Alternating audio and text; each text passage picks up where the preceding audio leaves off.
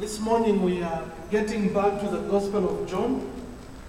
Uh, remember in 2018 when I finished chapter 10, we took a break, and last year we are going through the seventh chapter of the book of Joshua, and we concluded that short series from the seventh chapter of the book of Joshua, and we are now back to the Gospel of John. So let's read the first 16 verses of the 11th chapter. Now a certain man was ill, Lazarus of Bethany, the village of Mary and her sister Martha. It was Mary who anointed the Lord with ointment and wiped his feet with her hair, whose brother Lazarus was ill. So the sisters sent to him, saying, Lord, he whom you love is ill. But when Jesus heard it, he said, This illness does not lead to death. It is for the glory of God, so that the Son of God may be glorified through it. Now, Jesus loved Martha and her sister and Lazarus. So when he heard that Lazarus was ill, he stayed two days longer in the place where he was. Then after this, he said to the disciples, Let us go to Judea again. The disciples said to him, Rabbi, the Jews were just now seeking to stone you, and are you going there again? Jesus answered, Are there not 12 hours in the day? If anyone walks in the day, he does not stumble because he sees the light of this world. But if anyone walks in the night, he stumbles because the light is not in him. After saying this thing, he said to them, Our friend Lazarus has fallen asleep, but I go to wake him up. The disciples said to him, Lord, if he has fallen asleep, he will recover. Now Jesus had spoken of his death, but they thought that he meant taking rest in sleep. Then Jesus told them plainly, Lazarus has died, and for your sake, I'm glad that I was not there so that you may believe. Let, but let us go to him. So Thomas called the twin, said to his fellow disciples, Let us also go, that we may die with him. As I said, we are back in the Gospel of John after a break. Uh, and the last time we had looked, we were going through chapter 10 and we concluded chapter 10, and then we had done two other series in between. And this morning we get back to chapter 10, the chapter 11, rather we begin chapter 11, having finished chapter 10. And this morning we are in a chapter that is known to most of us because of the story of the raising of Lazarus uh, to life. The account of the raising of Lazarus uh, to life is a climatic sign in the Gospel of John. You know, the other signs recorded in the Gospel of John, the turning of water into wine, the, the healing of the man that was invalid for 37 years, the feeding of the 5,000 with the two loaves of bread, illustrates some particular aspect of Jesus' divine authority. But this one, recorded in John chapter 11, demonstrates the Lord Jesus' power over the last and most irresistible enemy of humanity, death. And here, the Lord Jesus Christ shows us that he has power over death and He is the true life. And so you see that John gives it a prominent place in his gospel. And as he records this, it shows that this was also to be the last public miracle recorded in the Gospel of John before the Lord Jesus Christ's death on the cross. So as he deals with this, the Apostle John brings to us and shows us that as the Lord Jesus Christ was bringing Lazarus from the dead, he was also pointing to the fact that he will soon die in Jerusalem and his death will be for the forgiveness of sin. Or rather, his death will provide that door for the forgiveness of sin. And so it is it's a very important uh, chapter, but also a very important miracle because it connects what the, the Lord Jesus Christ has been doing and now his final moments on earth. And it, it also occasioned the decision of the Lord Jesus Christ's enemies uh, to do away with him.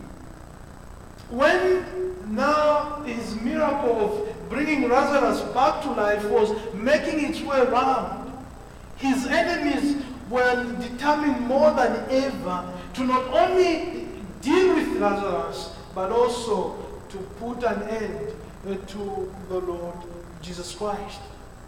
But furthermore, this episode uh, contains a strong personal command to believe in the Lord Jesus Christ in a time of crisis when such belief would be most difficult. And so here is a passage for our, our careful study. Particularly as we face life on earth. There will be those moments in which the Lord calls us to trust in Him even when it appears to be most difficult. There will be those moments when we cry out to the Lord over a particular issue and He appears as if He's delaying to respond to our prayers.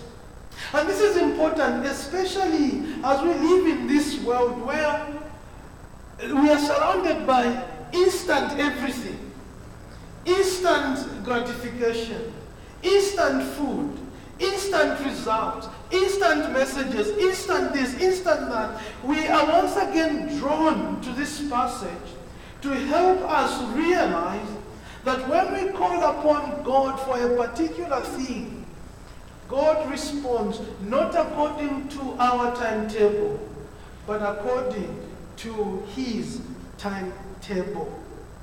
And we must understand that in those moments when we feel God is delaying in giving us a response, it is the delays of divine love. It is a God delaying to give us the answer we need but that delay is rooted in the infinite character of the God who is love. And so, as we open up these uh, first six verses, we need to try and ask ourselves questions. What is this episode teaching us? What are the lessons that God would want us to learn from this particular portion of the scriptures. And the first thing I'd like us to, to see uh, from this portion of scripture is that in those moments when we feel God is delaying to respond to us, we must always remember that Jesus Christ is the Christian's best friend or best help in time of need. Jesus Christ is the Christian's best friend in time or in times of need. And you clearly see this from, you pick something of this in verse 1 through to verse 3 and the first part of verse 3.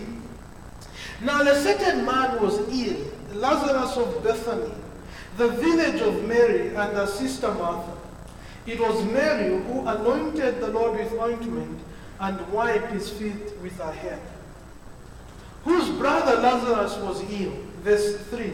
So the sisters sent to him, saying, Lord, he whom you love is ill. So the sisters sent to him. And we read those words of the actions of the sisters of Lazarus, who, when they assessed what they were going through, when they're in time of need, they sent message to the Lord Jesus Christ and laid the matter before the Lord Jesus Christ.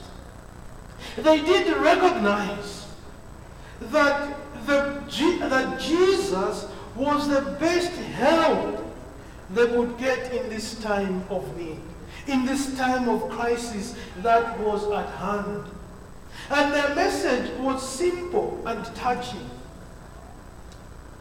They simply say, Lord, he whom you love is ill. They did not ask Christ to come to them at once or to, to work a miracle, even to, to command the disease to depart. But they only say to him, Lord, the one you love is ill. And they left the matter to the Lord Jesus Christ. And I'm sure they did that in full view or in full belief that Christ would do what was best in this situation. And whatever the outcome was going to be, one thing they recognized was that Christ was going to do that which was best in this situation. And showing to us that they did recognize that one, there were many other avenues that they could have gone to in terms of seeking help, and there was nothing, there was nothing wrong with that. But they did recognize that the best friend in this time is the Lord Jesus Christ. And so they had faith in Christ. But also, the sisters' actions show us the humility that they had. They recognized that our help is outside of us. And so they called upon Christ. And you see that this was a gracious submission of the will. Their will. They could have made a lot of demands uh, upon Christ. But all they did was to acquaint Christ, the Lord Jesus Christ, with, with their need and leave it there. Before Martha and Mary sent this request to Christ, they must have borne the weight of their brother's illness alone. But now, as they shared this issue, this need, they recognize that Christ would shoulder this need with them. And so as they shared, they did recognize that they need. Christ knows what they're going through. Christ is able to relate with them. He's able to feel their pain. He's able to feel what they're going through. Christ loved this family. And this is what we need to learn. That yes, when those whom we love are sick, we must use diligently every reasonable means for their recovery. We must do what we can. We must not spare any resources. We must uh, try and obtain the best medical advice that we can.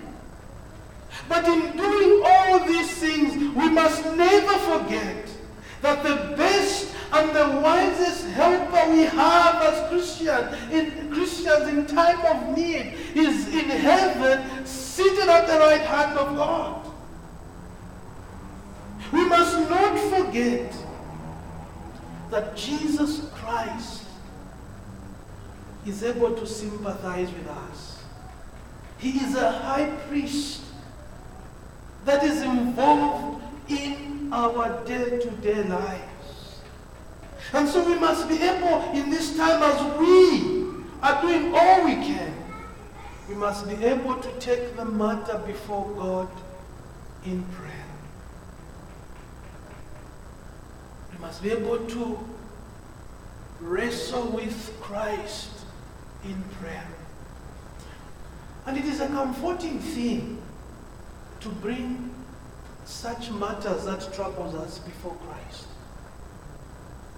Because in doing so as God's children, we are telling ourselves that Jesus Christ is involved in our lives. And He is the best of helps that we can get in this life. And even when we feel like He's delaying in responding to our request, we must remember that He is the best help in time of need. Even if it does not answer our prayers as expected, we still must remember He is the best help in time of need. He is our high priest who sympathizes with our need. He is our Savior, one who understands the troubles of life on earth, and one who's able to respond accordingly at the right time. And this must cause us that whenever we are faced with any challenging situation or whenever we are faced with anything in life, that as we are doing everything humanly possible, we must not forget our best friend, the Lord Jesus Christ, who lived in this earth, walked on this earth, lived on this earth, and understands the limitations of human life. Jesus Christ is the best friend in time of need, is the Christian's best friend in time of need. And we see here that Martha and Mary recognize that. But the second thing I'd like to draw your attention to is, is the fact that Jesus loves all who are truly his disciples. He loves all who are truly his disciples. The last part of verse 3 and then verse 5. So the sisters say to him, saying, rather the sis- so the sisters sent to him, saying, Listen, Lord, he whom you love is ill. Verse 5. Now Jesus loved Martha and her sister and Lazarus.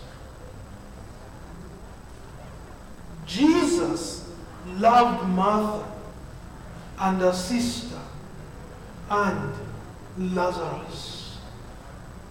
And we see there that the sisters appealed to Jesus' love for his children, his love for his disciples.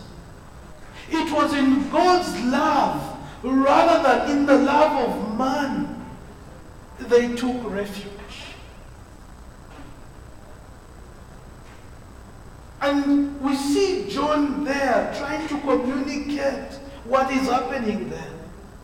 In verse 3, the message from the sisters had talked of Jesus' love for Lazarus simply as a personal affection. But in verse 5, where now the Holy Spirit records or shows through John that Jesus' love for Lazarus was far deeper and more meaningful than just a personal affection. Christ truly loved Lazarus.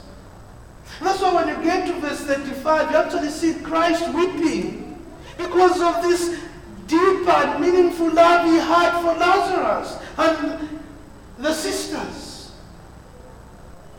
And so you see that they too recognize that the only way to appeal to, to, to their best friend, the Lord Jesus Christ, was to appeal to his love for them. They appealed to Jesus, not claiming anything, not even saying, Lord, remember how often we've entertained you in our home. How often you've been a guest in our home. Lord, you know, you actually owes us. Their love for him was not worth speaking about. But his love for them was something they could not exhaust. It is something they could not speak about enough. And so they, uh, their appeal was not that they loved him, but that he loved them. Their appeal was that, Lord, he whom you have a deeper and a meaningful affection and relationship and love for is here. They appeal to his love that he had loved them freely, even when there was nothing in them to love. They appealed to him that he had loved them faithfully, even when they were faithless. They appealed to him that he had loved them with an everlasting love. And this was the only ground for their appeal.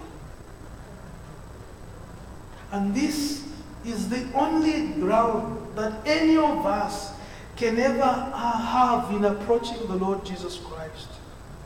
He owes us nothing, but His love is everything. And our love for Christ is merely the fruit of the love we've received from Him. How many of us in times of need would approach God claiming so many things? How many times have you gone before God when you face this impasse and you begin to recount to God how much you've done for Him? How many of us, when we are in time of need, begin by first of all trying to convince yourself that maybe I'm going through this period in life because I've not served God more.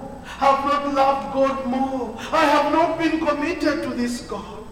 And all those are inadequacies. They are inadequate before God. They cannot be grounds for appeal to the Lord Jesus Christ. The only ground of appeal is for you to go to him if you are his child and appeal to his love for you. This love that made him to leave the realms of heaven and to die on the cross. It is that love that is our appeal when we are in need. So I ask this morning, dear Christian, do you find yourself doubting God's love when you're in time of need? In those moments when you feel overwhelmed, do you find yourself doubting God's love for you? Even if the need seems to be impossible, do you find yourself doubting God's love? Do you doubt God's immeasurable love for you? And I want to remind you this morning that if that's you, or maybe there's something that you're going through causing you to doubt God's love, I want you to take a walk into Bethlehem and go to the manger and see the darling of heaven as a helpless baby. Walk into Calvary and look at the cross and hear the only begotten Son of God crying out, My God, my God, why have you forsaken me? If you doubt God's love for you, walk with Him in the wilderness and see Him spend 40 days and 40 nights being tempted by the serpent or being tempted by Satan and see Him emerge victorious so that He might prove to you that you can safely trust Him as a sinless, perfect Savior. Do you still doubt His love? Walk with Him in the Garden of Gethsemane and hear Him in, angu- in agony and in anguish of spirit, laying prone upon the ground, suffering because He was about to take your place. Do you have anything more that the Son of God could have done to prove to you that He loves you? What else? What evidence do you want? What more evidence do you need that He would have done to show you His great love for you? What additional evidence do you need for Him to prove to you that He loves you? What other facts do you want? Do you need in order that your heart may be fully convinced that He loves you? That is your Savior. He died for you. Do you feel the force of this appeal in the sisters when they say to the Lord Jesus Christ, He whom you love is sick? The Bible showing us that Jesus loved Martha, Mary, and Lazarus. And this is our great comfort as God's children.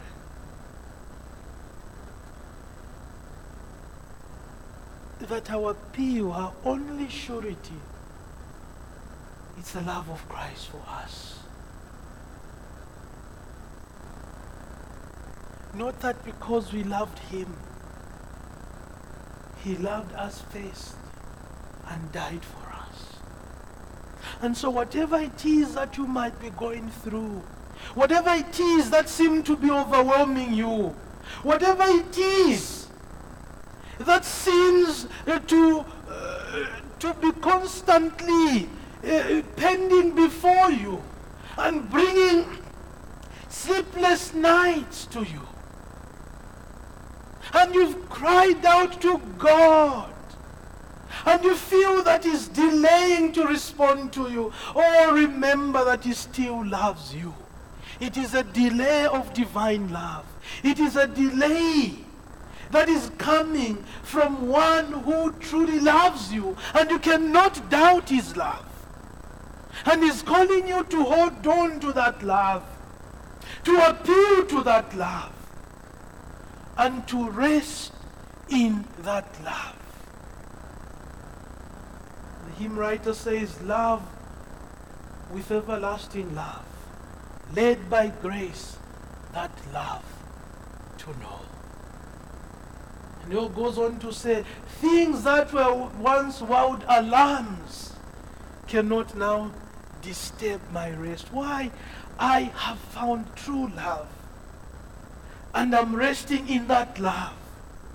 And that love, which is not because of anything in me, but because of everything in the God of the universe. And if you know nothing of that love, and you're here this morning, oh, I pray that you may cry out to God, that you may plead to Him on the basis of the love that He showed us on the cross, that He too, that you too rather, may enter into that love. The love that knows no boundaries, the love that is vast as the ocean. If you are to believe in the Lord Jesus Christ for the forgiveness of your sin, you too will find that love. That love that is beyond all measure.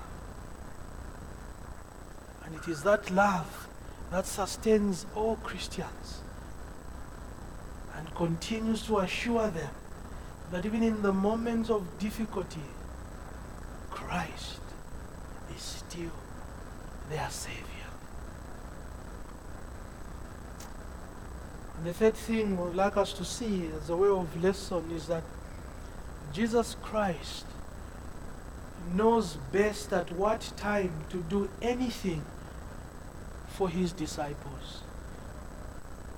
He knows best at what time to do anything for those he loves. Verse 6. So when he heard that Lazarus was ill, he stayed two days longer in the place where he was. He stayed two more days. First, it's difficult to understand at this stage of the story why Jesus delayed his return.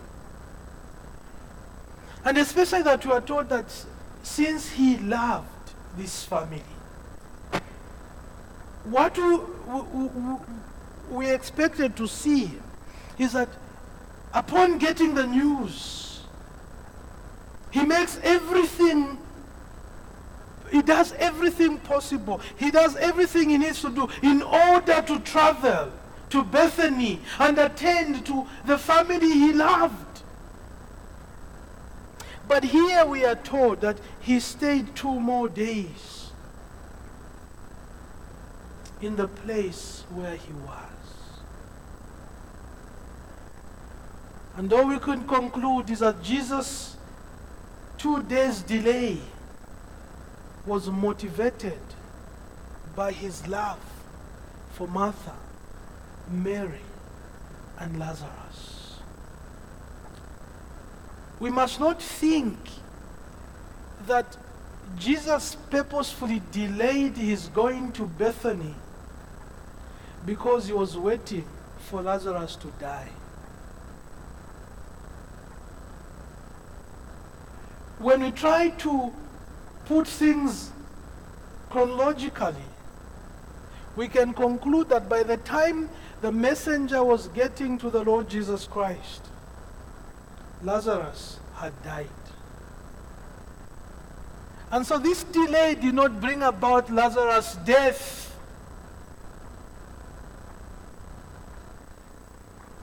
Christ knows all things. Even in this moment before the message got to him, he knew that Lazarus had died. And he gives a message to the, uh, to the messenger to, to take a word of comfort to the sisters. No doubt his message must have been puzzling to the sisters. By the time the message was getting to the sisters, Lazarus had been dead. And by the time the Lord Jesus Christ was getting to Bethany, he had been dead for four days. But the message of Christ was to strengthen their faith and to rest in the full assurance that even though Lazarus has, had died, Christ still loved them.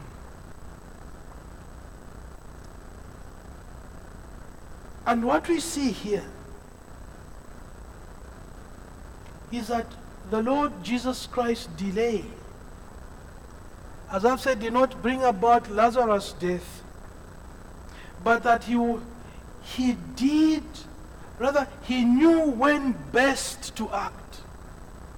And this, and his timing was in line with his father's will, his father's mission for him.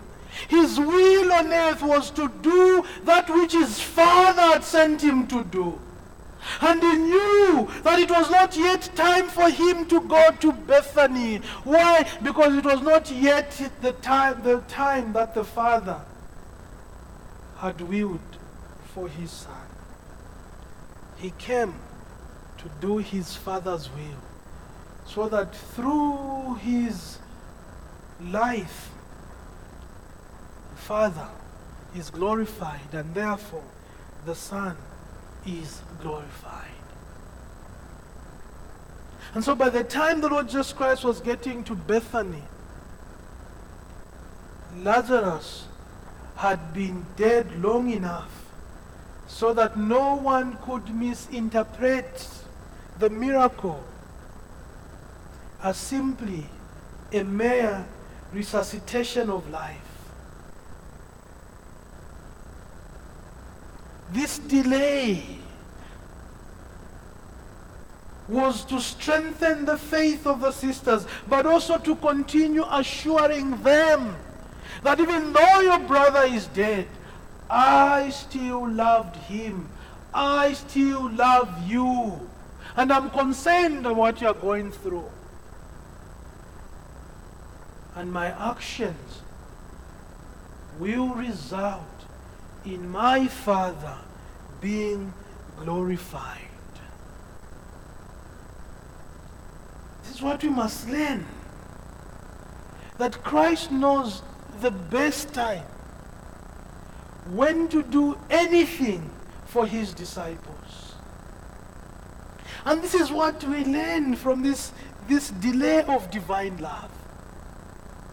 It teaches us that when we feel as if Christ or God is delaying in responding to us, his delay is not because of his indifference to us. Normally, from the human point of view, when one delays to do something, it's because of indifference. It, uh, or because they are preoccupied with other things. Or they simply do not want to help you. But that's not the case with the Lord Jesus Christ. That's not the case with our God. His delay is not because of indifference. His delay is not because he's preoccupied with so many things. His delay is for a purpose to teach us to learn to trust Him, even when it hurts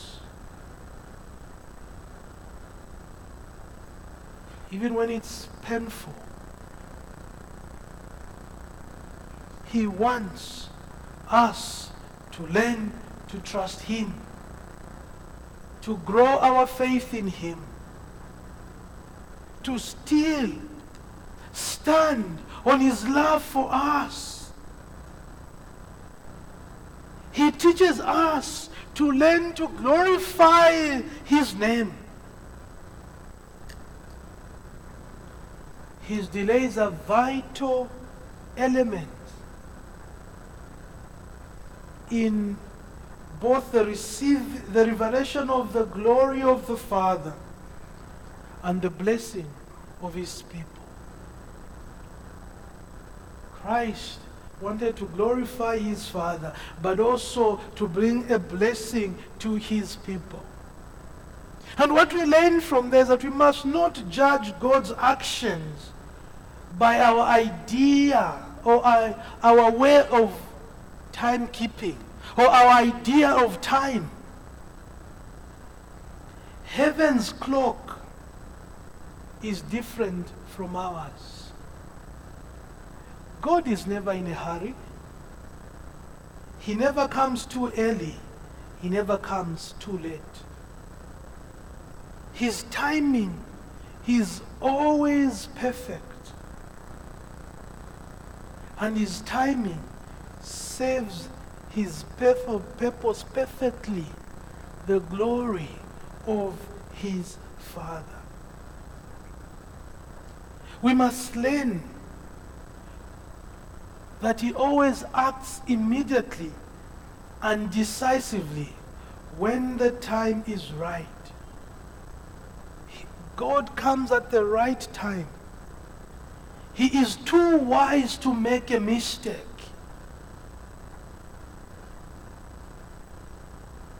And so, you could be here this morning, and maybe you've been praying for your loved one, or you've been praying for, for your child, or, or for your siblings to, to come to know the Lord Jesus Christ, and you feel like He is delaying. May I encourage you to continue praying. He hears your prayers. He loves you. He knows what you're going through. He knows how important that prayer item is. But one thing you must know He knows when best to act. When the time is right. According to His timetable. And you must not lose heart. Your prayers are not in vain. They are not just simply evaporating in thin air and disappearing. No. He hears the cries of those he loves. And he knows how much you've uh, agonized in prayer over this issue. He knows. And he's saying to you, trust me. Continue calling upon me. I will act. And when I act, the result will be for the glory of my Father. And I want all to see that this was as a result of divine act, not anything attributed to human accomplishments. Oh, that we may not lose heart. He hears. He's not preoccupied by so many things. Like the way Elijah in 1 Kings 18, he would tease the prophets of Baal. And you'll be telling them, oh, cry out loud, maybe your God is asleep. Or maybe your, your God is taking a nap or is busy doing something. Please cry louder. No. That's not our God. He hears the cries of his loved ones. Because those are the cries that go through his beloved Son, the Lord Jesus Christ. And because of his love for Christ, he loves you as well. And he knows when to act. Are you tired of pleading with the Lord? Remember, those delays are the delays of divine love. They are delays that are rooted in the infinite love of our God. God's love for his own is not a pampering love, a love that spoils those he loves. No. It is a perfecting love the fact that God loves you and I is no guarantee that you, we will be sheltered from the, from the problems and the pains of life. But it is a love to mature us, to become more and more like his Son, the Lord Jesus Christ. Christ trusted the Father even when it meant that was to be hanged on the cross. He still trusted the Father, that the Father knows best. And this is what God wants us to learn. That we must be able to say, I can't understand what I'm going through. Or I've been wrestling with God over this issue. But I will trust Him. He knows what He's doing. As old Job would say, though he slain me, I will trust him.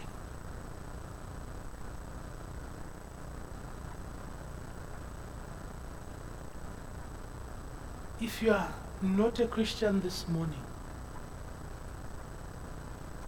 the Bible tells us that when it comes to issues of salvation, there is no delay in God. Help comes instantly. If you call on Him, if you trust Him for the forgiveness of your sins, He will come through for you. This is why He sent His beloved Son. And I want to challenge you this morning that you may call on God and believe in the Lord Jesus Christ for the forgiveness of your sins. He will not delay. He moves in mysterious ways, His wonders to perform. While with His children, He's teaching them to be patient and to trust Him. With sinners, He's calling them to come to Him immediately. There is no delay when it comes to the issue of salvation. Call on him and he'll answer you. Cry out to him and he will respond to you. Believe in him and he will give you salvation. And as we close this morning, those of us who are Christians, What is it that is troubling you this morning? And you think and you feel God is delaying. Remember, He loves you. He died for you. And is perfecting you that you may become more like His Son, the Lord Jesus Christ. Trust Him. He knows what time to respond. So that his response will cause you to glorify his holy name. And that his response will be a testimony to all those who come to hear of what the Lord has done. Oh, that you may cry for more grace to trust him